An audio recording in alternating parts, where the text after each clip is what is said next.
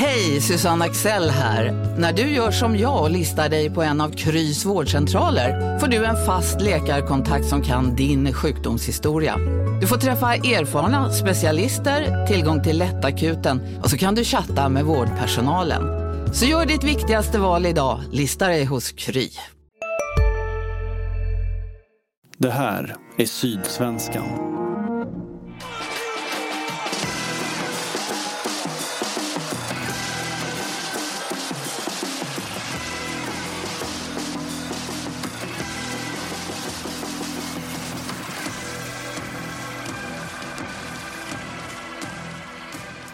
Även en svarslös Europalottning är en Europalottning som Ulf Lundell skulle ha sagt. Malmö FF kommer få resa till Andorra, San Marino, Island eller Estland i juli för att spela Champions League-kval. Det ska vi prata om i MFF-poddens 289 avsnitt idag. Men det är inte allt. Vi kommer även kika närmare på silly season-läget. Vilka spelas spelare ryktas det om och vilka kan försvinna. Sen spanar vi in sommarschemat och går igenom truppstatus och avslutar lite med damernas eh, Svenska cupen-succé. Vi som medverkar är bara två till antalet denna gången. Det är jag, Fredrik Lindstrand och med mig är Max Wiman. Välkommen! Hej, hej! Tack, tack! Välkommen själv! Tack, tack! Vi sitter i samma hus men är av tekniska skäl utspridda i olika rum. Så kan det vara ibland. Kan bjuda på många överraskningar här, det vet man aldrig vad som händer. Ja precis, det är lite som att uh, det, vi känner oss lite som två barn vars föräldrar är ute på någonting och vi är ensamma hemma och försöker rodda ihop detta på egen hand men det ska nog gå. Och sitter med var som walkie-talkie under täcket eller? ja men lite åt det hållet är det. Ja, eh, det stora eh, sen vi sågs sist, vilket är för ganska exakt eh, två veckor sedan är ju att det har spelats, eller spelats, det har lottats till Europa på flera olika sätt och i omgångar. Det som är tydligt är att som jag sa då, MFF kommer ställas mot FCI Levadia från Estland eller Vikingur Reykjavik från Island eller La Fiorita från San Marino eller Interclub Descaldes från Andorra. Eh, och går Malmö FF vidare så väntar antingen Balkani från Kosovo eller Salgiris från Litauen. Och skulle MFF åka ut så går man in i den andra rundan av eh, Europa Conference League och där väntar förlorarna i mötet mellan nordirländska Linfield och walesiska The New Saints. Mycket information på en gång där för lyssnarna men vad, din spontana reaktion på, på de här lottningarna? Nej, men det är väl svårt att säga någonting. Alltså, Malmö har ju vissa, ganska många år haft lite oflyt och fått eh, de svåraste bland de osidade lagen. Men den här gången kan de verkligen inte klaga på någonting. Det, det här är, måste betecknas som bästa möjliga lottning, tycker jag i alla fall. Ja precis, det går ju går inte gärna att, att, att, säga något annat. Det har ju hänt eh, en gång tidigare att eh, när MFF fick Drita från Kosovo att man fick de här preliminary rounds motståndet och det är väl ja, det, det, är väl det absolut bästa man kan få. Det är ju en på 15 att man ska få det laget och det, fick MFF det på nytt där. Ja, absolut. Och, eh, som eh, Andreas Georgsson sa, där pratar man om, de får en liten fördel där också av att de här lagen spelar den här preliminära rundan för det innebär att de kan se dem också så de får en liten uppfattning om vad det är för några. Sen kan man vända på det och säga att de här lagen får ett par, tränings, eller får ett par tävlingsmatcher i benen men det ska ju inte ha någon betydelse Eh, tycker jag. Det är, förresten, det är förresten en sak som jag har tänkt på som man borde kunna lyfta upp som är, talar lite till för, man ska inte säga att det talar emot MFF men det talar kanske för de lagen MFF kommer möta är att med tanke på att VM kommer i eh, november eh, i år så börjar ju ganska många eh, ligors säsonger tidigare vilket betyder att lagen drar igång sina säsonger lite tidigare vilket i sin tur kan få effekten av att många lag som MFF har haft en liten fördel i Europa att man möter lag som precis har dragit igång försäsongerna eller i alla fall ganska ny, nyligen inne i försäsongerna. Nu får man möta lag som ändå har kommit längre i sina förberedelser. Det kan, mm. det kan väl ändå påverka på något sätt? Det tror jag säkert att det kan göra. Och, eh, just den här fördelen har ju Malmö haft oftast mest nytta av kanske mot slutet av kvalet när man har mött de lite bättre lagen så att säga. Men det kan bli annorlunda i sommar om nu Malmö når dit och någonstans måste det, känns det ju som att de kommer att nå de sista kvalomgångarna i, i någon av de här olika turneringarna i alla fall. Mm. Ja men precis. Ja, förlåt. Ja, jag skulle mest säga bara att de här semifinalerna då, om man är nyfiken på dem, så spelas de den 21 juni. Vilket alltså är på tisdag i nästa vecka och då är det Levadia som möter Vikingur och så är det Fiorita som möter eh, Descaldes. Och finalen spelas på midsommarafton så har man inga planer för midsommarafton så går det ju att sätt, bänka sig för ett hett möte mellan, eh, mellan eh, något av de här fyra lagen som jag nämnt. Och vi ska väl också säga att eh, alla de här matcherna spelas eh, i Reykjavik på Island. Just det. Och man kan väl, tycker jag i alla fall, ganska tydligt säga att det finns väl en moralisk final redan på tisdag. Eh, jag har svårt att tro att lagen från San Marino och Andorra ska vara någon... Alltså att lottningen har utfallit så innebär ju... De, de möts ju. Det laget som går vidare där tror jag inte har någon chans sen så är det ju, det är ju, det är ju Levadia och Reykjavik som är de betydligt starkare klubbarna här. Och då, Levadia har ju då, de, de är lite bättre rankade men eh, om man, får titta, om man försöker göra någon slags truppanalys vilket i, gudarna ska veta inte är det lättaste varken för oss eller för MFF så, så är det väl Reykjavik som kanske känns lite, lite starkare skulle jag säga. Eh, alltså om inte annat man tittar på historien och vad isländska lag och isländsk idrott kan göra i olika sammanhang så tycker jag också, håller jag helt med dig, att det känns som, som den absolut mest troliga motståndaren. Eh, en sak som vi kan säga faktiskt är att oavsett vilket av de här fyra lagen det blir eh, så kommer det att bli en ny nation för Malmö FF att möta, vilket är lite märkligt egentligen. Eh, om jag räknar rätt här nu så har MFF eh, spelat 190 Europamatcher genom tiderna mot tre, lag från 38 olika länder. Och faktum är att inget av de här fyra länderna finns med på den listan. Det är ju fantastiskt faktiskt. Det är ganska... Att man inte har stött på ett eh, isländskt lag är ändå lite ögonfallande tycker jag. Ja, det, det är det, framförallt det jag reflekterar över. Men när man tittar tillbaka, nej det stämmer. Det, det, det har inte varit isländskt motstånd en enda gång faktiskt. Ja, för San Marino och eh, Andorra kan man väl någonstans köpa. De brukar ju ofta ryka i, i förkvalet de här två, två nationerna. Ja. Men, men, men så ser det ut i alla fall. Så är det. så är det. Om man kan väl, om lite snabbt går igenom de här fyra lagen så vad, vad kan vi säga om Reykjavik då? Det är ju att det är Milojevic gamla klubb. Där han, fanns ju i, i den här isländska klubben eh, i olika roller under sammanlagt nio år. Han var spelare, han var ungdomsledare, assisterande tränare och, och, och tränare. Tror du det är en fördel att han har lite koll på dem eller tror du han vill ha dem? jag, jag, tror han vill ha dem.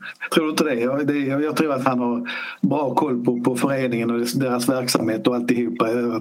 Det, det, det kan ju vara en, en klar fördel. Faktiskt. Ja. Sen har de ju den förra MFF-backen Karriärerna som, som sportchef. Eh, det är lite det är lite häftigt ändå. Och Sölvi Ottesen då är väl den assisterande tränaren, gamla Djurgårdsspelaren där. Så det är, ju, det är ju sannolikt för MFF så att det finns ingen, de har väldigt bra koll på MFF kan man tänka sig. Ja, det, man ska ju inte glömma det omvända mm. förhållandet också. Att även om Arnason inte var så länge i Malmö så, ursäkta, så är det klart att han har bra koll på MFF. Tänk att han slutar spela till slut, Guido Arnason. Ja, han hade ju en väldigt, väldigt eh, lång karriär. Nu gillar jag inte att man refererar till honom som gammal på något sätt eftersom han precis som jag är född 1982 då, men eh, eh, fått uppleva väldigt mycket i sin karriär och kanske framförallt då spela Champions League med MFF 2015 och eh, EM-äventyret 2018 med Island och VM-äventyret med samma land två år senare. Eh, Alltså det, sen ska man väl inte säga att han var någon av de populärare MFF-spelarna. Det var väl till och med så att under en, en liten period så, så skar det sig lite med supportrarna för hans del. För att, jag tror att han var upprörd på att folk tvivlade ganska mycket på Kjartansson. Han stod upp där för sin landsman. Och, ja, det var väl lite så jag ska inte säga att det var infekterat men det kanske var lite småirriterat vill jag minnas det i alla fall. Mm, mm. Eh, de har, vad har de med? De har en landslagsspelare från El Salvador i laget. Ganska mycket talangfulla unga islänningar och så en dansk striker som man kan hålla ögonen på. Men det är ju inte så att det är Inget som man får skrämselhicka av kanske. Så om vi tittar vidare till FC i Levadia så är de tillsammans med stadsrivalen Flora Tallinn de som eh, de estniska fotbollens giganter om man nu kan uttrycka sig på det viset. om estnisk fotboll. Eh, Levadia har vunnit ligan tio gånger och Flora 13. Det här är alltså en liga som inte har funnits så länge utan sen efter Sovjet försvann som de, den ligan uppstod. Eh, de gick samman med en klubb som hette FC i Tallinn. Eh, jag har väl inte haft några större Europaframgångar att skryta med. De främsta bedriften sommaren 2016 de slog ut färöiska HB och därför, därefter tvingade tjeckiska Slavia Prag till eh, förlängning. Eller om det var så att det blev bortamål. Det var i alla fall väldigt tätt där i Europa League-kvalet. Men ja, vad ska man säga om dem? Det är, det är också ett lag MFF ska slå. man kan inte säga så mycket mer än så. Nej, det Estland är väl den nation som har gjort eh, minst väsen av sig, höll jag säga, nästan av de baltiska staterna. Och visst var det så att det var där Magnus Persson var förbundskapten förresten? Så var det, ja. Så var det. Jag tror kanske MFF får slå honom en pling för att stämma av läget där om det behövs. Eh, gör man nog kanske inte. Eh, sen har vi La Fiorita från San Marino. De har vunnit ligan sex gånger där. Och trots beskedligt motstånd då, så har de aldrig någonsin vunnit en match i Europakvalet. Så det säger väl någonting om status på det här. Och sen går vi vidare till Andorra så är det ett klubb som har, har, fått ett lyft på de senaste åren och vunnit ligan i Andorra tre år i rad nu. Och på de två Europaförsöken man har gjort så har man aldrig, aldrig tagit sig vidare från förkvalet. Eh, de hoppas väl på tredje gången gilt här då. De har såklart en chans att, att nå den här förkvalsfinalen men de borde inte kunna hävda sig där vilket jag konstaterat lite tidigare. Man, man, kan säga, jag har ju bara lite erfarenhet av San Marino från landslagsspel. Jag har varit där faktiskt ett par gånger. Eh, och jag följer San Marino fotbollfans på Twitter. Det är ganska roligt. De, de rapporterar varje målchans som en framgång ungefär. Alltså, de, de tar sig inte på särskilt stort allvar heller känns det som. Utan det är ju, det är ju i princip amatörfotboll. Eller en del spelare som spelar italienska Serie C och sånt här. Det, det, det, är, liksom, det är inte någon högre nivå på landslaget heller. Eh, och eh, då det inhemska laget eh, har ju naturligtvis det ännu kämpigare. Ja men precis så är det Man ska ju ha det i åtanke att de bästa sanmarinska spelarna de går ju till italienska klubbar. Det här är ju alltså en lilleputtnation som är liksom insprängd i jag tror det är Emilio Romagna som ligger, som ligger runt eller om det möjligtvis är Toscana på ena sidan och Emilio Romagna på andra är, man, man siktar om man siktar högre så då åker man utomlands så att säga. Ja men så är det. Däremot är det väldigt fascinerande ställe att komma till måste jag säga. Ja det är väldigt vackert. Väldigt, väldigt vackert. Men eh, du som har tittat lite på nästa runda. Eh, om MFF går vidare då väntar då alltså Balkani från Kosovo eller Salgiris eh, från Litauen. Vilket ser du som starkast där? Ja, eh, jag måste nog säga Salgiris, definitivt. Eh, Balkan, om vi börjar med Balkani som jag vet väldigt, väldigt, väldigt lite om. Det ska komma ihåg att Malmö mötte ju Dritta för några år sedan i eh, kval och vann med 5-0, 3-0. Eh, en väldigt enkel resa den gången. Eh, alltså rent fotbollsmässigt. Eh, och det här Balkani det är första gången som de eh, spelar i Europa överhuvudtaget. Eh, så att eh, det, man vet ju aldrig samtidigt hur mycket det satsas eh, plötsligt på ett lag. Men jag har svårt när man tittar på, på det så, så känns det inte som att det är någon eh, Alltså det är inhemska spelare, det är lite albanska spelare, någon från Montenegro. Eh, där är faktiskt en holländare i truppen eh, som är lite udda. Men, men det, jag har ju svårt att se det utan jag tror att Salgiris är den, den svåraste motståndaren, absolut. Mm. Eh, och tittar man på dem, på deras resultat så kan man ju ändå, man ska väl kanske ändå liksom flagga lite grann. Ehm, de har spelat i Europa varje år sedan 2012. Eh, och det är ju rätt anmärkningsvärt. De har varit etta och tvåa i ligan sedan 2011. Och tittar man då på deras Europaresultat så i fjol så slog de ut Linfield som du kommer komma tillbaka till med 3-1 och 2-1 i Champions League-kval. Gick vidare till andra omgången. Åkte ut mot Ferencvaros med 3-1 och 2-0. Inga stora siffror. Gick då in i Europa League-kvalet med slovenska Mura 0-1 och 0-0. Det är ju inga stora siffror det heller. Och sen då allra sist eh, fick man då chansen i Conference League-kvalet också. Det var nämligen Bodø Glimt man mötte från Norge som, som ju var väldigt bra i fjol. Ja. Eh, och då spelar man 2-2 och 0-1 mot dem. Eh, så att det är bara man tittar på det. Tittar man bakåt så är det ganska sällan de får mycket stryk i sina matcher. Det är ofta 0-0 och 0-1. Precis. Det känns ju som att eh, det, de här matcherna, de här tidiga matcherna är väl ganska skönt egentligen att få avsluta på hemmaplan. Ja, eh, absolut är det så. Eh, inte minst det faktum av att du får, även nu bortamålsregeln är ju borta men om du skulle, det kan ju ändå bli förlängning till exempel. Och då är det ju väldigt skönt att slippa ha en lång resa hem efter en sån match och kanske krånglig resa dessutom. Oh. Även om MFF chartrar plan och nu Salgiris hör ju hemma i huvudstaden Vilnius så det kanske är någorlunda enkelt men eh, av alla skäl så tror jag det är, det är just eh, det är väldigt skönt att få avsluta hemma precis, precis.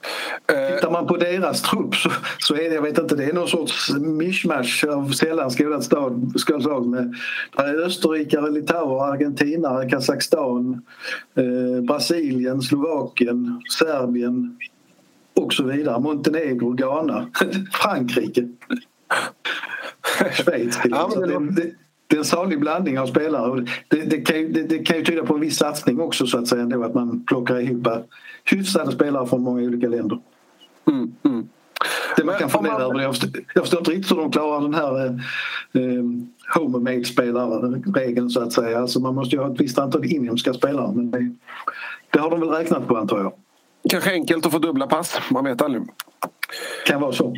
Ja, eh, det är såklart superduper självklart att MFF är favorit i de här mötena. Eh, men eh, om man vänder på det, finns det något som talar för att MFF inte går vidare? Ja, den är ju jättelurig när du pratar. Alltså, jag vet inte vad du tänker men alltså, vårsäsongen trots cupsegern och eh, segern mot Degerfors har, har ju varit skakig med skador och vi vet ju fortfarande inte riktigt hur truppen har återhämtat sig även om de flesta verkar träna. Eh, så att det, det, är väl det klassiska, så att det enda viktiga hotet är väl från inifrån om man inte får till det med en bra uppställning men framförallt om man inte får motiverade spelare. Men jag tror att risken är väldigt liten för det. Jag tror att, att alla tänder till i det här läget och ser verkligen möjligheterna. Jag vill flagga lite för det där att MFF återigen, i alla fall i första omgången, börjar hemma. Det var ju det som var konstigt förra året att man eh, i samtliga fyra omgångar så fick man börja hemma. Det, det är ju 50-50 lott egentligen. Så det, ja, det var ju flyt. Ja, fem gånger i rad nu som det har hänt nu då att man får börja hemma. Och, eh, det, det, ibland så blir det ju hemmamatchen lite krampaktig och så. Man går ut som tokfavorit och man vet någonstans att det är här man har en ganska god chans att liksom få en bekväm bortaresa, vinnas till exempel med 5-0 hemma då och sen kunna spela av den andra matchen borta. Eh, men det har inte riktigt blivit så. Vi har ju Ventspils och Salgiris både 2014 och 2015 som det blev 0-0 matcher. Sen var Vardar var en 1-1 hemma. Den borde man kunnat liksom knutit åt säcken där på hemmaplan. Nu blev det som det blev borta där. Eh, MFF vann ju förvisso både mot Riga och HJK hemma eh, förra, eh, förra året men det var ändå liksom väldigt knappa marginaler och bortamatcherna har ju i alla de här fallen blivit krampaktiga av, i olika grad. Och det, det är väl att, att eh, något sånt som skulle kunna hända. Man får inte till det hemma, man missar sina chanser och sen så dyker det upp någon liksom slumpmål på bortaplan och så ja, och så står man där. Mm. Nej, jag håller med dig helt. Det, det, det, när man tittar på resultat överhuvudtaget från de här första kvalomgångarna så är det inte bara Malmö som har de här bekymren utan det är ju rätt många lag eh, som räknas att vara bättre som har svårt i, i inledningen.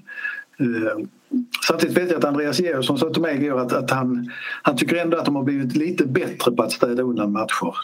Eh, tidigare men det, det fortfarande finns det mer att hämta och det, det, absolut finns det ett frågetecken runt det här för att Framförallt om man tittar på ett lag som Salgiris så är de, de, det är liksom ett sånt gäng som de är ändå vana att vinna matcher på något sätt. Va? Så att de, de kommer inte att vika ner sig om Malmö står mot dem. Nej, Första vill... kvalomgången är ju lite annorlunda. Ja, och man vill gärna göra den här jämförelsen med att ja, men det är allsvenska bottenlag och så vidare. och så vidare. Men det här handlar ju också om att ett allsvenskt bottenlag är ju är ju inte vana vid Europa på det viset som till exempel Salgiris är då. Och att de, de, har, de vet vad som krävs för att liksom stånga i Europa. Sen så faller de ofta ändå för att de inte har manskap som håller hela vägen riktigt. Men de, de är ju svåra att möta och, och, och alla de här faciten som du räknade upp här nu med de olika bra lagen, det, det är ju ett bevis på det. Ja. Nej, alltså, eh, om vi liksom föregår allting lite grann och in i den här andra kvalomgången så, så om Malmö får möta Zalgiris då, då, krävs det liksom att laget är på topp. Och det, är, det är liksom ingen klyscha utan det, det, måste de vara för att ta sig vidare. Sen, sen är fortfarande lottningen bra, det kan man inte komma ifrån för det hade varit mycket värre att möta polska mästarna eller något sådär. Men, men, eh, det, ja, men precis. Det är liksom ingen, ingen fribiljett vidare här, absolut inte. Nej. Nej, och vi ska väl slå fast det att vinner Malmö FF de här två första omgångarna så är man garanterade minst spel i Europa Conference League. Och, så att det är ju synnerligen goda chanser att det blir ett gruppspel i Europa här i höst.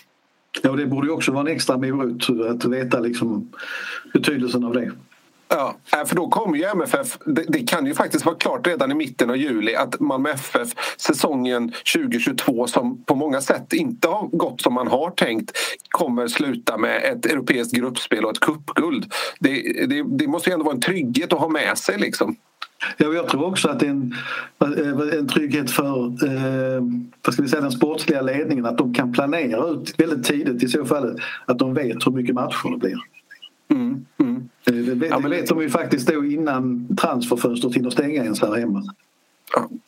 Hur tror du man tänker i, i, i truppen om såna här, de här tidiga omgångarna? Liksom, dels så hamnar man ofta på rätt obskyra ställen men sen är det också att det, det krävs ju vinst på ett helt annat sätt än när man liksom åker till, till, till Ibrox och ska möta Rangers. Liksom. Jag tror någonstans ändå att, att man, man har det här, det sitter lite i väggarna att, att gå vidare om man uttrycker det så. Alltså jag tror att, att spelarna, det är rätt liten risk för underskattning. Och sen vad det gäller själva resorna så har de ju blivit mycket lättare i och med att de chartrar plan eh, och liksom hanterar resan. De, de har blivit eh, vad ska vi säga, så rutinerade på att hantera de här. Så att det är nog nästan väl så enkelt som en allsvensk match. Jag vet, pratade med de gamla pågarna, eh, Rosenberg och Safari just det där. De älskade ju de här matcherna när de visste att det var fasta rutiner. Man flög iväg och så mötte man pressen och så tränade man och så låg man och snackade på hotellet och så visste man att det var inte match nästa dag. Eh, Eh, någonstans gillar de nog läget där faktiskt, det tror jag. Det gäller nog att göra det. Jag kan också gilla de här tidiga omgångarna väldigt mycket ur ett rent bevakningssynpunkt. Eh, eh, även om, även om jag inte har gjort så himla många av dem. Jag var i Riga i fjol. Jag minns att det var otroligt varmt och eh, att eh, Jon Dahl Tomasson försökte mörka Inge Bergets att han inte var med i truppen än. Det var väldigt palaver. Jag fick inte, jag fick inte svar från kommunikationsavdelningen och det, var, det, det, löste, det reddes ut till slut sådär men efter mycket om och men. Eh, eh, men du själv, du har gjort många utav dem. Jag har gjort väldigt många under de här senaste typ tio åren faktiskt. Och jag håller med dig, det, det, det, det, det, det ger ju många upplevelser. Vi som inte behöver träna och ligga på hotellet så är det klart att, att man hinner se lite grann också. Det, det, det, det är en del fantastiska platser som man har kommit till med. Vissa underliga matcher och underliga inramningar, definitivt.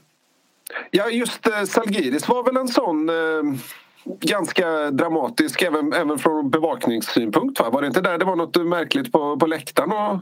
Jo, det, blev, det, hände, det hände mycket där också. Det, var, eh, det, det, blev bråk, slagsmål på pressläktaren.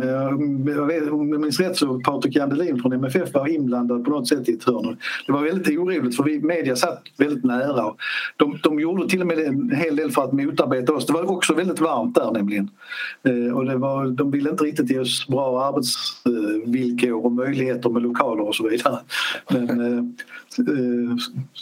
Sen var det ju också dramatiskt på planen eftersom eh, eh målvakten Zlatan Asinovic skadade sig. Just det. Och man fick skicka in 17-årige Marco Johansson. Var han inte 15 vid det tillfället? Nej, han var inte 17. Nu blir jag osäker. Jag har för mig att han var superduper ung. Han, alltså, han, var väldigt, väldigt ung i alla fall och ja. helt oprövad. Jag vet att laget hade inte spelat så bra men det var precis som att när han kom in så kände de att nu får vi nog flytta upp spelet så vi inte spelar i eget straffområde i alla fall. Och så mm. räddade, de, räddade de sig av en hussespark med vänstern av Anton Tinnerholm. Just det. Just det. Ja, men det, det, det gäller att komma ihåg det de här tidiga omgångarna. Liksom att, eh, att försöka, det, det, känns ofta att man, man får liksom njuta lite av att hamna på ställen man inte hamnar efter, annars. Liksom. Ja. I Riga i fjol så halv, kortsidan var borta. Det var bara en äng och, och med ett stort staket. Och där och det, var ju, det här var ju coronatider också så man fick inte ta in så mycket folk. Men då, då hade ju alltså supporterföreningen på något konstigt sätt kört dit såna engelska dubbeldäckarbussar med, där de har tagit bort taket och så stod de uppe på dem på något slags snikens bussar. Det var, det var fascinerande. Och sen var det ett pressrum då med ett jättestort kravallstaket inne. Och så var det egentligen bara jag och Kvällsposten som var, som var utsända där. Så vi satt själva med en distans på 10 meter då till, till Tomasson. Så det, ja, det finns ju, rätt realistiskt. Ja, det, finns, det, finns ju, det finns ju flera. Jag tänkte på ett par, par olika när du tog upp den här tråden innan. Eh, en som har en speciell plats det är ju mötet med Ventspils där egentligen väldigt mycket börjar, alltså 2014. Eh, där eh, supportrarna lyckas hyra ett helt badland att ladda på. Eh, och de var ju väldigt många. Ventspils låg ju väldigt off dessutom så det var en lång buss och bilresa från flygplatsen. Och, eh, det blev ju en, en tuff match där också eh, där Isak Kiese gjorde det avgörande målet om jag inte är helt fel på det. Precis. Och det var också där en tradition föddes, för det var då, eller mer eller mindre föddes. Det var då de började sjunga den här när vi vann igen. Efter supportrarna och hela laget satte sig borta vid klacken och lyssnade. Medan MFF-ledarna stod och vinkade som galningar vid andra sidan därför att eh, flygplatsen skulle stänga och de var tvungna att ta sig iväg så fort som möjligt. Men den, den känslan som var runt den matchen, den var väldigt speciell. Ja, men det slog ju någonstans an en gemensam ton av att man behövde varandra för att klara sig i det här Europaäventyret. Eh, var inte jag där men jag har sett bilder och filmer från det och det verkar liksom som att äh, det var något som föddes där. Det var rätt spännande och sen så blev ju liksom de här bortaföljarna har ju bara vuxit och vuxit med åren. Äh, det har egentligen inte varit, ah, det har väl varit med, med, väldigt få undantag ändå ganska mycket folk överallt. Det har liksom blivit ja. en, en sån identitet. Jag är MFF-supporter, på sommaren så reser jag. Det är liksom ja. någon, någon, någon sån sanning som har spritt sig i supporterledet. Och det har blivit en grej också för dem tror jag, just att komma till de här eh, udda platserna. Om man ska nämna någon mer sån så är det ju när de spelade i Kosovo mot Rita för det gick ju inte ens i, i huvudstaden utan det gick i en stad som heter Mitrovica som delvis ligger i serbiskt kontrollerat område så det, var ganska orätt. Där var inte så många supportrar men det, det var väldigt speciellt. Och sen var det ju samma sak när de mötte Vardar Skopje, då fick de inte spela i Skopje eftersom Uefa hade blockerat den för de skulle ha supercupfinal där en månad senare. Och då, det, det, alltså det, den matchen borde aldrig fått spelas på den arenan. Det var ju väldigt otäck stämning och eh, supportrar, som var på, eller huliganer skulle jag vilja säga, som var på väg in på planen. Och det, var, och det har inte alls med att Malmö förlorade matchen. Men, men hela den matchen och den resan hade en väldigt konstig stämning. Jag minns presskonferensen dagen före när eh, Markus Rosenberg och eh, Magnus Persson satt där. Och det kändes liksom som att det var inte alls Perssons cup of tea det här. Det var, han var så dämpad och avslagen och man saknade liksom den här killerinstinkten och viljan som det brukar vara. Det, var, det, var, det kändes väldigt konstigt redan där faktiskt. Nej, men det, jag tror mycket, mycket, mycket handlar om att liksom tycka om de här utmaningarna och samtidigt inte ta dem på, för stort allvar liksom, utan man ändå ja, men så, njuter av stunden och där var väl någonstans Safari och Rosenberg experter på att kunna hantera liksom, rätt känsloläge, rätt nivå inför matcherna. Då. De det får man ju med internationell rutin. Ja. Sen, för att nämna en match till som jag kommer att tänka på, det är absolut en av de absolut roligaste för på så många sätt och vis, det var när de mötte Hibernian i, Skottland eh, borta och vann med 7-0 eh, och spelaren bakades för... Vi är specialister på det vi gör, precis som du. Därför försäkrar vi på Swedea bara småföretag, som ditt. För oss är små företag alltid större än stora och vår företagsförsäkring anpassar sig helt efter firmans förutsättningar. Gå in på swedea.se företag och jämför själv. Hej, Synoptik här. Hos oss får du hjälp med att ta hand om din ögonhälsa. Med vår synundersökning kan vi upptäcka både synförändringar och tecken på vanliga ögonsjukdomar. Boka tid på synoptik.se. Grejen var att det var ingen internetuppkoppling på, på stadion överhuvudtaget så vi hade välja, vi kunde inte ha någon direktrapportering. Det gick bara att ringa vissa telefonnummer. Så jag kunde inte ringa till tidningen men jag kunde ringa till min son så att jag, jag fick ringa varje gång det blev mål fick jag ringa till honom och så fick han ringa till tidningen. Eh, och den, alltså Malmö gjorde en sånt intryck. Det var många supportrar, härlig stämning. Så att eh, efter matchen så stod den skotska publiken upp och gav de stående ovationer. Och det är ju rätt udda i ett sånt här sammanhang men det, det var en sån där myskväll riktigt i Europa faktiskt. Nej, men ofta är det så. Man märker också, tycker jag, på senare tid nu att Malmö FF har fått ett rykte om sig även på de här mindre orterna. Att liksom, eh, de har eh, en bra supporterskara och de har liksom spelare som folk känner till och frågar om och, och, och så vidare. Så det, det, är lite kul. Liksom. Det känns som att man får liksom känslan av att, att de tycker lite att de har fått finfrämmat. Ja. Eh, det, det är en speciell känsla. Så var det när Malmö mötte Balimena på Nordirland. Vet jag, de var ju mäkta stolta över att få spela mot Malmö FF. Det var liksom, det var, vi, vi, vet att vi kommer att förlora och det var liksom inget snack utan de, de visste att det blir väldigt stora siffror. Men vi vet att vi kommer att förlora men det här är något vi kommer att minnas för alltid ungefär. Så det var väldigt mycket sånt snack. Vi ska väl Ja, det, det, kör på, kör på. Nej, jag tänkte, jag vet inte om vi har mer om Europa men jag, alltså man, det gäller ju att betona vikten kanske av det här också med Europaspelet för Malmös. Det är ju så här att man det här året har man bara den här vardagsmatchen att försvara i den femårsranking som ligger till grund för hur man sidas i kvalen. Och alltså det innebär att Malmö har bara 1,0 att försvara. Och redan nu, så om jag räknade rätt i deras djungel, för det är inte helt enkelt, så har man tjänat in 1,5. Så man är, kommer, nästa år kommer man ha bättre poäng oavsett hur det går. Eh, men går man in i ECL-gruppspel eh, då har man 2,5 poäng klar. I Europa League har man 3 och i Champions League har man 4. och sen så kan det ju bli ännu mer om man vinner matcher sen. Eh, så att det finns ju väldigt mycket på spel redan nu inför nästa år också så att säga. Det kommer ju mycket tala för att MFF kan bli sidat minst i tredje omgången där också då. För, förutsatt förstås att man eh, vinner allsvenskan och tar sig till Champions League. Ja, för det är det som har blivit så viktigt också att, som vi har tjatat om att man får ju fler chanser om, som vinnare än som eh, tvåa och trea. Och man har ju sett det på de lottningarna som övriga svenska lag nu fick att de är ju i flera fall ganska svåra faktiskt direkt. Eh, och tyvärr så har man inte så stora förhoppningar om att de gör den där stora satsningen ut i Europa och verkligen går för det heller. Vi ska väl innan vi avslutar det här eh, Europasegmentet bara lite snabbt eh, i alla fall eh, säga hur det gick för de andra svenska lagen. I, för det lottades till Europa Conference League igår och Elfsborg fick Magnus Wolf Eikrems Molde. Det får vi väl betrakta som något av en mardrömslott för boråsarna. Nej, den är tuff, verkligen. Molde har gjort bra resultat ute i Europa. Gick ja. Eh, långt i Europa League för, vad var det, två år sedan tror jag? Ja, det är inte längre sen i alla fall. Nej. Eh, och de var väl i åttondelsfinal, eller rätt av i kvartsfinal kanske? Mm, de gick långt där i alla fall. Höll på och chockade Europa. Eh, Djurgården fick Antonio Colaks gamla klubb Rijeka, Rijeka eh, med reservation för uttalet här, ber om ursäkt.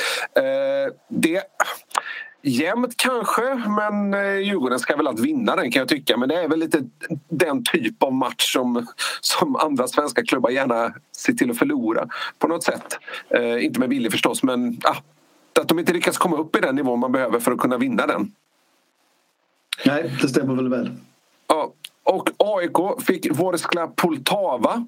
Eh, det ska man väl egentligen också klara av. Eh, Poltava har ju svårt att få ihop ett lag på grund av kriget. Den här matchen kommer att spelas i Polen. Eh, men det känns ju som att den här matchen kommer handla...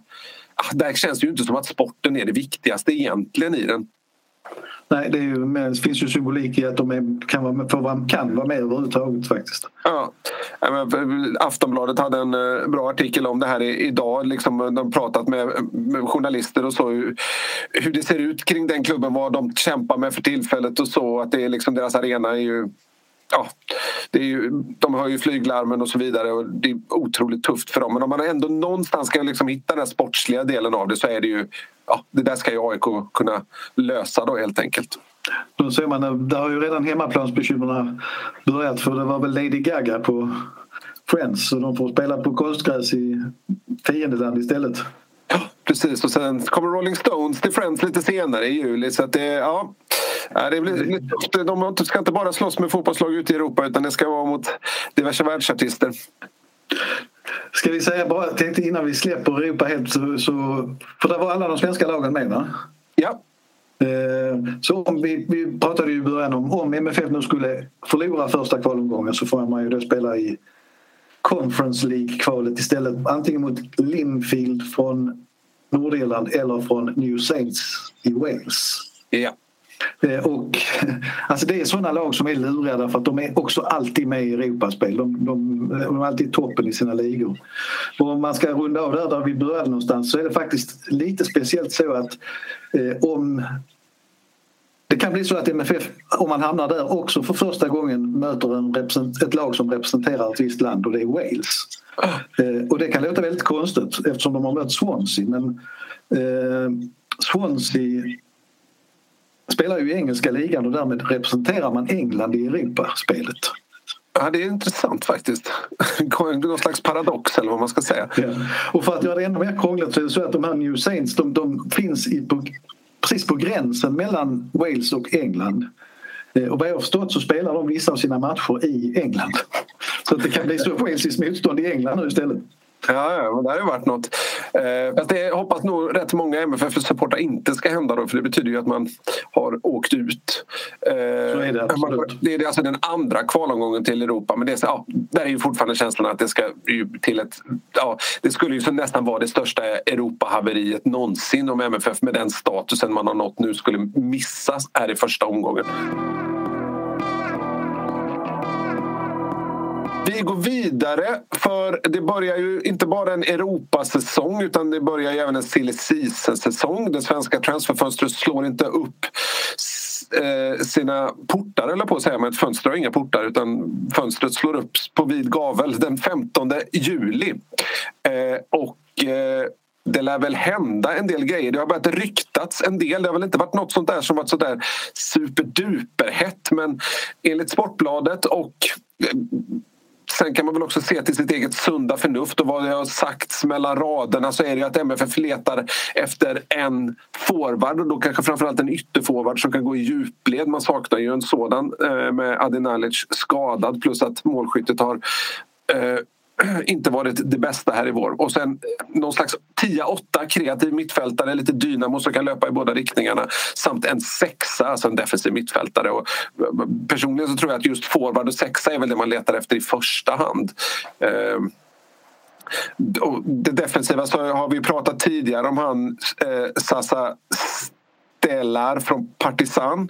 Eh, där är ju fortfarande min känsla att han nog vill till något större men det är inte säkert att det dyker upp och då kanske MFF är ett hett alternativ. Sen har det, jag bara drar några namn här nu offensivt som har kopplats ihop med MFF. Då är det Saidi från Degerfors, Isak Jansson, Kalmar, Mustafa Zeidan, Sirius, han är fostrad i HIF och nu senast då eh, Veton Berisha från eh, Viking Stavanger, anfallaren där. Det är ju han, han kopplas ihop med MFF i samband med att Kiese Thelin blev klar där innan där som en av de anfallarna klubben var ute efter. Och, eh, erfaren målskytt och en riktig, ja, det vore en sån riktigt tung allsvensk värvning men den, den lär samtidigt kosta både övergångssumma och lön och ja, enligt uppgifter i både norsk och svensk press här då, så ska, ska parterna stå ganska långt ifrån varandra. Ja. Eh, kan man säga någonting om det? Det är väl egentligen att eh, snabb, explosiv djupledsspelare som kan göra mål? Är det, är det den positionen som är viktigast? Ja, eh, alltså en anfallare är ju jätteviktig och jag håller med dig. En, en sexan defensiv mittfältare är också jätteviktig. Eh, sen har du mycket bättre koll på de här än jag men eh, det, det, att MFF behöver förstärka det, det råder väl inga, tve, tve, inga tveksamheter om det va? Nej, det kan man ju verkligen eh, det måste man ju säga. Just målskyttet bör man det, det är ju liksom det att Adinalic är borta hela säsongen och han är ju en väldigt eh, Även om man kanske inte har kommit nått någon slags topp i MFF än så är han ju väldigt eh, mångsidig. Han kan användas både centralt och på kanten och, och faktiskt som åtta och som forward ytter och även inne centralt då liksom, både som tia och nia egentligen. Och det ger ju ändå en, en tränare väldigt många alternativ. De saknar man ju, saknar man ju lite nu. Eh, sen så är det ju fortfarande Isak Jansson ser ju intressant ut och av de här ryktena så känns ju han ligga ganska nära och jag tror att en värvning av Isak Jansson behöver nog inte utesluta att man samtidigt drar in ett tungt namn som Berisha men det, ja, det säger i alla fall någonting om vad MFF eh, jagar och, och det känns som att i och med att nu ska de, tar de ju förstås inte ut ett gruppspel redan men det ligger, ligger så himla nära till hands att, att komma till Europa och det gör kanske att man vågar ändå satsa lite i sommar. Och får ju också blicka lite över sundet. Idag blir det klart att FCK köper loss Viktor Claesson till exempel på ett fyraårskontrakt. Och, alltså de gör ju den satsningen där. De har ju, ekonomiskt ligger de ju på en annan nivå där men någonstans är det ju behöver MFF kanske öppna plånboken ytterligare lite. Inte så att de inte har spenderat någonting men jag ser nu också, när vi, medan vi sitter och pratar här så har, har vi själva lagt ut en, en rapport. Det har kommit en ny skaderapport till hos MFF där, man, där eh, Jesper Robertsson säger att vi har förlängt, eh, eh, Anders Christiansen handlar det om, vi har förlängt hans rehab och återgångsprocess en aning. Det låter oroande och likadant vad det gäller Oskar Lewicki att han fortfarande inte heller i träning denna veckan och han kommer att fortsätta med rehab under denna veckan och därefter utvärderar vi om han under någon gång nästa vecka kan återgå till träning ute på planen. Det säger ju en del om att det är bekymmer i truppen fortfarande. Så är det ju. Just Lewickis position, där, det finns inte så himla många alternativ där heller. Och, och där har vi ju samtidigt en situation där Erdal, Erdal Rakip har ett utgående kontrakt och det kan vara så att han känner att han vill röra på sig i sommar för att komma in i en klubb under sommaren. Mm. För, att liksom inte, för att slippa gå under ett vinterfönster där det är lite mer osäkert på om man är någon slags nödlösning som är på kort sikt. På sommaren kan du komma till en klubb där du kanske får liksom, vi vill satsa på dig och, och, och se, man blir liksom en mer långsiktig värvning så att säga. Mm. Så det är ju mycket möjligt att han försvinner till exempel. Det, det, sånt dyker ju upp även om det inte finns några direkta rykten om honom nu men det brukar alltid smälla till kring någon spelare under sommaren. Någon slags jokerförsäljning om man säger. Ser du någon tänkbar sån?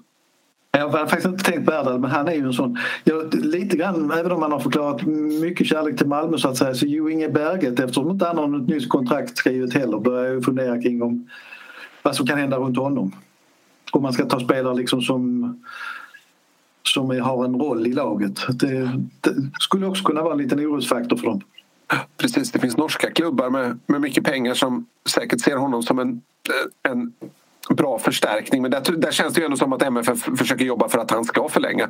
Men det, det finns ju såklart, eh, med tanke på att de har en ålderstigen trupp så kan man ju tänka sig att man inte vill skriva ett jättelångt kontrakt med, med honom och, och sitta där med en 35-åring som eventuellt eh, har gått ner i prestation och, och, och sådär. Det, det, är ju, det är ju alltid en balansgång medan det ligger i spelarens natur att vilja ha ett långt avtal som trygghet. Ja, framförallt om de ser det som sitt kanske sista kontrakt så att säga. Som, Sören Rex fick ju förlängt i våras och det är också en spelare som, han är väl äldre än Berget också. Så, ja, så det, det, det, det, handlar ju om att balansera naturligtvis hur mycket man, man vågar satsa på de äldre. Så jag tror säkert att det kommer att hända en del saker ut. Det, sen finns det väl vissa spelare man, eh, Romain Gall har väl ett halvår kvar också. Jag vet inte om man kan hitta en ny klubb till honom. Eh, det skulle väl öppna lite i truppen. Sen vet man inte om någon av de yngre men Sebastian Anasi har väl uttryckt att han vill verkligen försöka ta chansen i Malmö FF för annars, vi har ju sett det förr att de här yngre killarna plötsligt drar vidare. Ja men lite så. Men det har ju ryktats kring ja, Sarpsborg då, eh, kring Nanasi och Georgsson har ju bekräftat att det finns intresse för honom. Men det inte betyda att han har inte bekräftat någon klubb men att det inte är något konstigt. Det är en ung talangfull spelare. Att, att, att, det, att klubbar är intresserade av honom är inget märkvärdigt egentligen. Jag tror även Kalmar och Sirius har lagt in liksom någon slags förfrågning där. Ja, sen får vi se. Det är, mycket kan ju förändras under en säsong och nu när det drar igång mycket matcher så ser väl Nanasi en förhoppning om att faktiskt få sina chanser. Eh, jag tror att det kunnat göra honom gott att hamna lite i en klubb som Kalmar eller Sirius som ändå spelar en tekniskt driven fotboll men där han kan få en viktigare roll än i Malmö FF. Eh, det ska ju stämma för alla parter då förstås också. Sen så har vi ju, om man tittar på de fler yngre, eh, Mojanic kommer ju försvinna till Apoel eh, på Cypern och Damjanovic Nilsson eh, köps väl troligen i alla fall loss av Sarpsborg. Han har ju varit där under våren. Hugo Larsson lär väl stanna, det kan inte tänka mig något annat efter Nej, Det har jag också svårt att se. Och sen så ska man väl lägga in att eh, MFF kommer ju av allt att döma i alla fall sälja Anel Ahmedhodzic för en skaplig summa här i sommar. Det är också pengar in på kontot.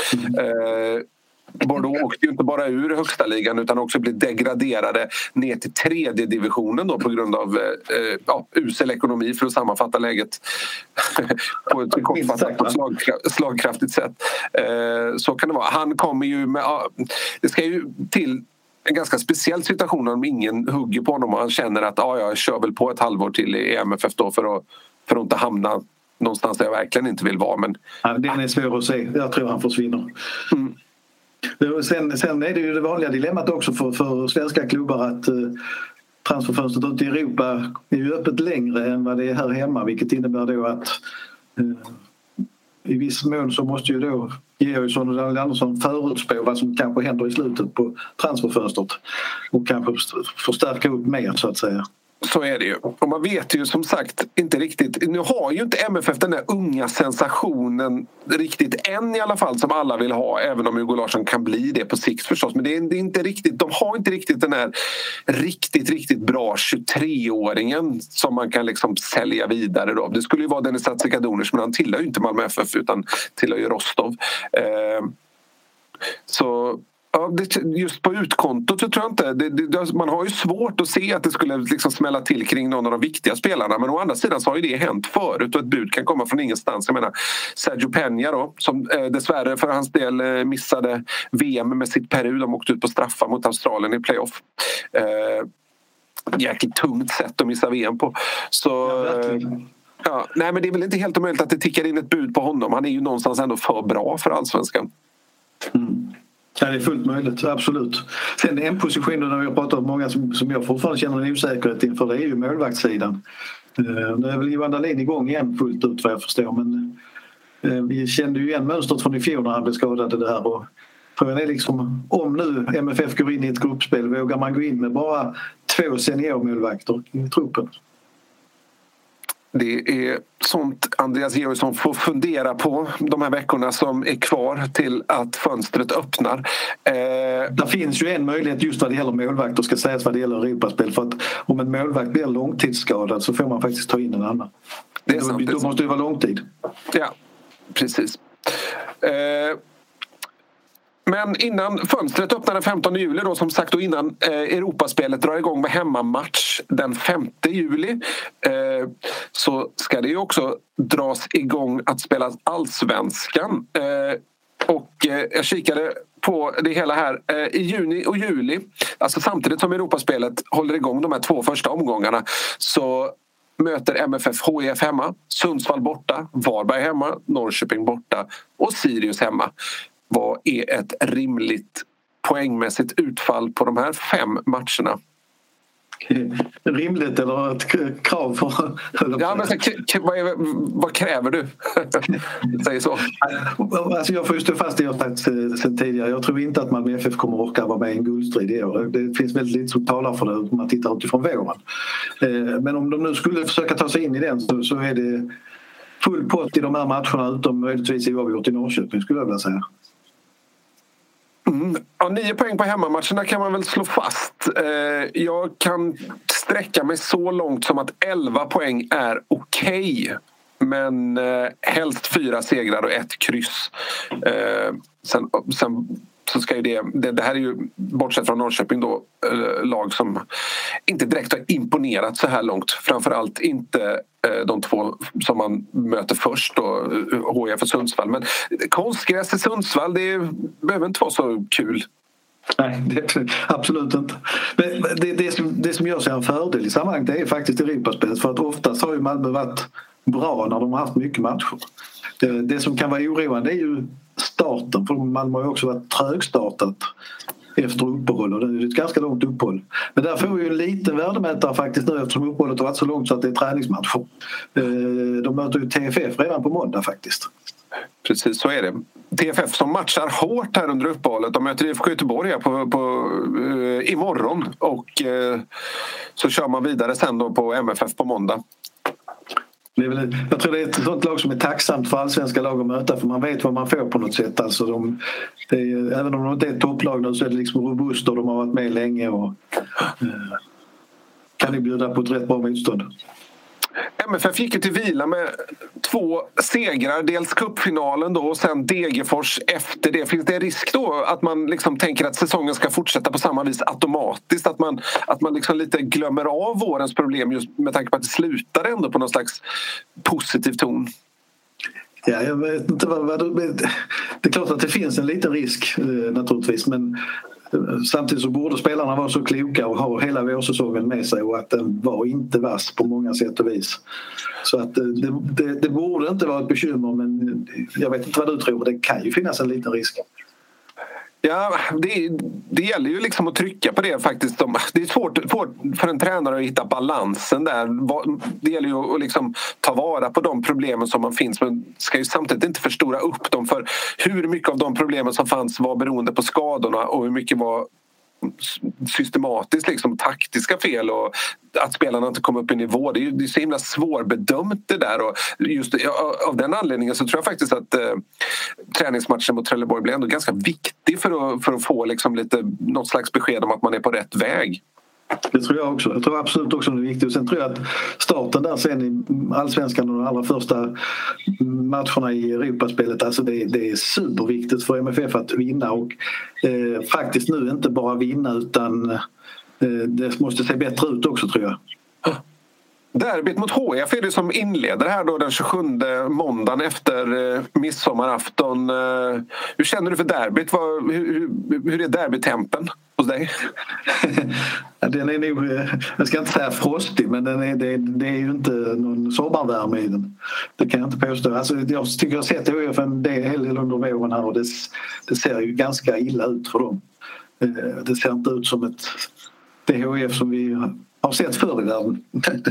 men, eh, Ja, du höll på att säga, det är inte HF som vi är vana vid men det är, på senare år är man väl ganska vana vid just. Ja, det, det, det, det är ju, du får ju tillbaka till nästan till 2010-11 någonstans där för att se något riktigt, riktigt värst kanske. Men det, det var väl något år senare med. Men, men eh, nej, det, jag tycker inte det känns hett och jag skulle bli väldigt förvånad om HIF kan mobilisera både publikt och sportsligt för att eh, ställa till någonting där faktiskt. Precis. Vad var det de kallades förr i världen HIF? Mjölk, mjölkkossan? Nej, vad var mjölkkossan, ja. ja. Eh, mjölkkossan kallades de ju för när de var nere i seriesystemet i gamla division 3 var det väl på den tiden. Alltså det som ska vi säga, motsvarar väl division 2 idag i alla fall. Det, man kan inte riktigt dra jämförelser så men de, de drog ju fulla hus och mycket folk på alla små orter runt omkring det dit de kom. Jag, tror, jag har fått för mig att jag har hört att det namnet härstammar ännu längre tillbaka i tiden. Att de var, hade varit oerhört populära på 40-50-talet också för de spelade så underhållande. Men det, det... det kan säkert vara så. Alltså, för det, det, det, det, är mer än vad jag vet faktiskt. Men däremot så satte det ju fart igen, liksom det här snacket där, när, när de var nere och, och eh, ja, många klubbar i den här serien tyckte det var jätteroligt att möta HIF av det skälet men det var ju att, att man visste att det kom publik. Men det är ju det är någonting, det är så tråkigt att fördjupa sig där men det sitter ju någonting i väggarna hos HIF på senare år och inte bara på senare år utan även historiskt tyvärr att den föreningen borde kunna vara stabilare än vad den är med de förutsättningar som finns egentligen. Och nu fick, gav du mig faktiskt möjligheten att få göra en riktigt sån härlig väderövergång. Eh, apropå att åka runt i lägre serier och eh, dra mycket folk mot lag som de flesta kanske inte har så jättebra koll på så har ju Malmö FFs damer säkrat en plats i Svenska cupens gruppspel efter en stabil 4-0-seger mot Södra Sambi i DM-kvartsfinalen här i onsdags. Eh, vad vad säger du om, om det? Att de uh, har nått Nej, alltså, det finns ju mycket att säga just det där med att dra publik. Det var väl runt 850 åskådare på den här matchen i Sandby. Precis, Bara det säger en del. Eh, det är inte så många fotbollslag i Skåne som, som har det snittet som MFF de har den här våren. Det är nästan så att de börjar nafsa Rosengårds siffror i hälarna här, jag på säga. Men, men då, alltså, det, då är det nästan då är det herrlag inräknade också nästan. Ja, absolut så är det. Det är, det är något enstaka härlag utöver MFF. Det är väl som HIF och Landskrona typ som, eh, som kommer upp i de här siffrorna faktiskt. Eh, men rent sportsligt så är det Södra Sandby, för de som inte kan sin damfotboll så låter det kanske som ett litet, lite mindre klubb på landet men Södra Sandby har ju varit väldigt framstående på damsidan. Eh, man har varit SM-final med sina F17 och spelar i division 1 och eh, är på den övre halvan, eller inte bara på den övre halvan, man är med uppe i toppstriden. Och, har väl klara möjligheter att stanna kvar i det som kommer att bli kraftigt reducerat. Sex serier ska ju bli tre. Så att det här var ett riktigt bra motstånd de, de eh, slog. Och med, om jag menar med innan med 4-0, det, är, det är klart att det är en maktdemonstration för framtiden. Och det innebär då att man är klar för spel i Svenska Cupen nästa sommar. Eh, det är synd att det inte är redan nu i sommar men det eh, så klarar nu Malmö FF att gå upp i division 1 och dessutom har cupen framför sig nästa sommar så, så börjar det liksom bli den där elitnivån som man jagar faktiskt. Så det är imponerande, mycket imponerande. Anna Plantini som öser in mål i serien gjorde också tre mål i cupmatchen. Skulle, skulle Malmö FF vinna division 1 om man hade spelat där? Det, alltså det är... Det är faktiskt inte omöjligt att man skulle klara av det. Sen samtidigt så vet man liksom inte hur truppen skulle klara att leverera match efter match på den nivån och bredden riktigt räcker till där men det är inte osannolikt att man skulle kunna klara av det faktiskt. Mm. Resan fortsätter att vara spännande. Jag funderar på om vår resa här just idag med det här poddavsnittet skulle vara till ände här. Om du inte har någonting speciellt som du gärna vill... Eh, Nej, jag tror inte. Jag tycker vi har avhandlat väldigt mycket skött oss duktigt utan vår programledare Fredrik, tycker jag. Får berömma oss själva. Det finns ingen annan här att göra det. Nej, men, det, men som sagt, det, det är väldigt spännande period som fotbollen går in i nu eh, samtidigt som det är in i semestertider men, men det, det, det, det, kommer ju hända väldigt mycket under juli månad. Runt Malmö herrar. Nu ska vi säga damerna kommer ha uppehåll nu men, men runt herrarna kommer det vara väldigt mycket som sker. Vi, vi, vi kommer ju veta mycket mer i slutet av augusti om det här året, så är det ju. Så är det. Och vi får se i vilken form MFF-podden kommer tillbaka i nästa gång. Eller vilken form vi kommer tillbaka i, det vet vi. Det är ju, är ju i eh, sån här ljudfil då. Men eh, vi får se när det blir. Semestrar krockar. Max, du ska iväg till England och bevaka EM. Stämmer det ja. Och det kan ju bli en lång resa med, som innebär att man inte riktigt har samma koll på det som sker hemma och samma möjligheter. Så att vi, vi, får, vi, vi får lämna dörrarna öppna den här gången. Precis, och kanske dyker upp i lite olika konstellationer eh, med tanke på vilka som är tillgängliga och pratar. Man vet aldrig. Det kanske blir någon från ledarredaktionen som sitter här och pratar nästa gång eller kulturredaktionen. Ni som eh, är vakna, ni får se. Eh, ni har lyssnat på avsnitt 289 av MFF-podden som eh, tycker att konstgräs ska förbjudas i svensk elitfotboll. Ansvarig utgivare är, precis som tidigare, Jonas Kanje. Jag som pratar nu heter Fredrik Lindstrand och med mig har Max Wiman varit. Tack för idag! Ha det gott! Trevlig midsommar på er! Glad midsommar! Hej då! Hej hej!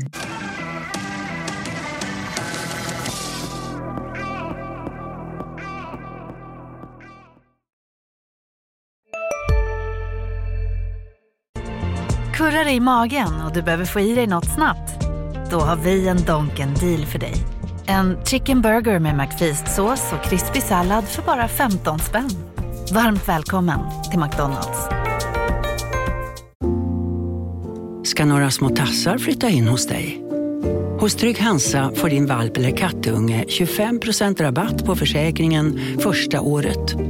Läs mer och teckna djurförsäkringen på trygghansa.se. Trygg Hansa. Trygghet för livet.